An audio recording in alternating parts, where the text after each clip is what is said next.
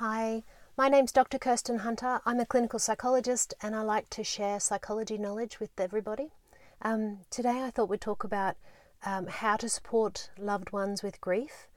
It's an area that is incredibly important. We're all going to know somebody who has got a loved one who is going through grief, and they, there we are with them, and um, typically we don't know what to do.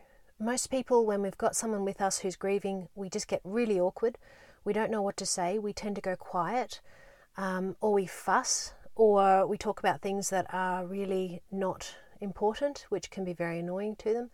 And it's, it's hard to get it right. It's really hard to get it right.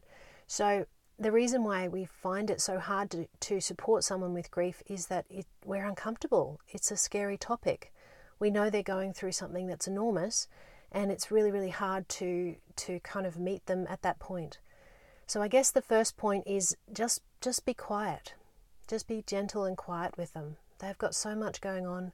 They're probably in a state of shock initially. Their minds are racing. They're full of huge emotions.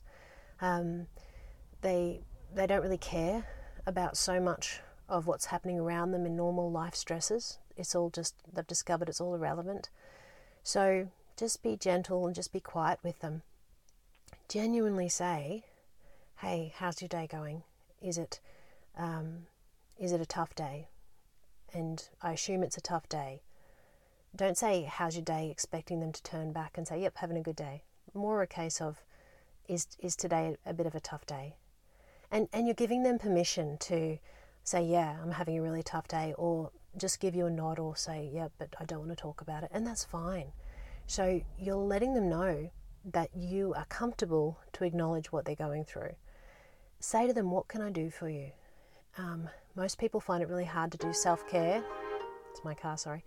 Hard to do self care. So, bringing meals is amazing. Um, can I come and clean your floors? Can I come and clean your kitchen? Don't do anything organisational. Don't do anything that that might step over boundaries or might require them to come and get involved with any decision making. Just really basic stuff. Um, offer to give them a lift there's a very high statistic that car accidents tend to happen after car, after um, funerals. That's not good. So obviously, it's not just the funeral day; it's it's that whole week and month around that time. So you can just practically help out in that way. You can say, "Hey, do you want to go for a walk? You know, do you want to come and help me in the garden? Um, you know, do you want to have some space? Do you want to have some time for yourself?" Where are you at? What do you need? I had one person whose um, husband passed away, and you know what she needed? She needed someone to come and be her brain. She was overwhelmed with what she had to do. She literally couldn't, uh, you know, she didn't have her executive function. She couldn't think. And so she needed someone to sit with her and make a big long list of all the things that she had to do. And that's what she needed help with. But she needed someone to say, hey, do you want me to come and be a second brain for you? So everyone's different with what they need.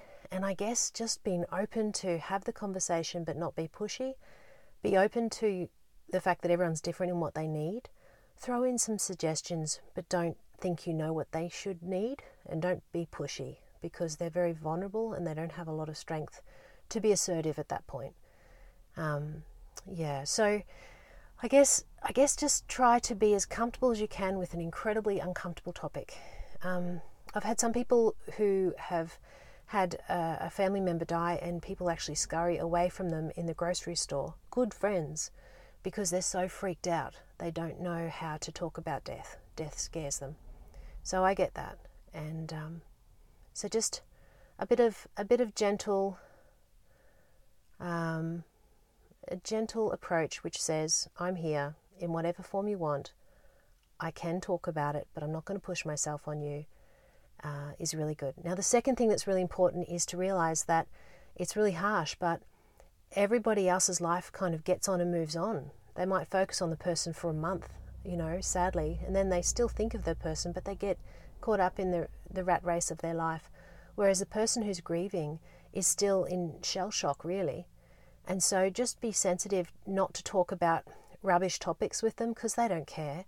Um, don't expect that they're back to their old self just be very um, aware that they're frozen in time in their grief and try to be sensitive to that. you know, if it's really helpful to bring them meals, keep bringing them meals. If helping them with, with their house is helping them, try to keep going.